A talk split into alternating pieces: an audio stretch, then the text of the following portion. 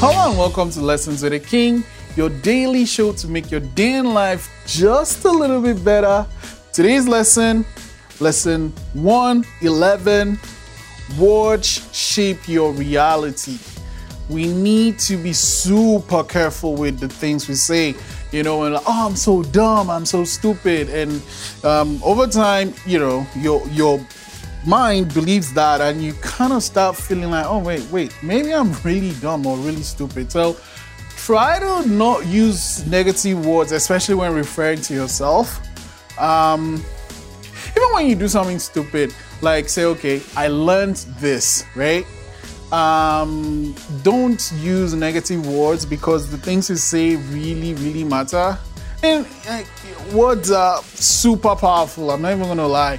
So one person sees traffic as, oh man, this is gonna be the worst day, and I'm not even gonna be late, um, and I'm not even gonna be able to make it in time for my meeting, versus, oh man, traffic is happening today. Uh, I guess that shows that here in Nova Scotia, we are doing something good and our COVID numbers are going down. Mm-hmm.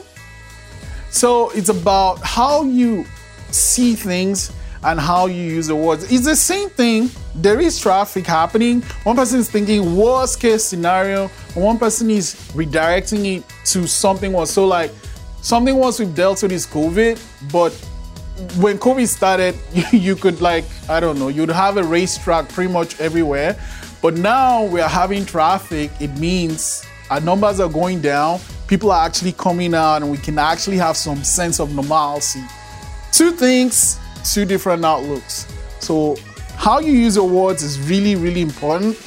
Watch what you say and just stop saying you're stupid. Like, just stop it.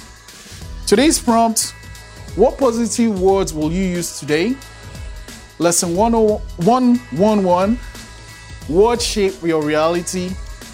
I'll see you tomorrow.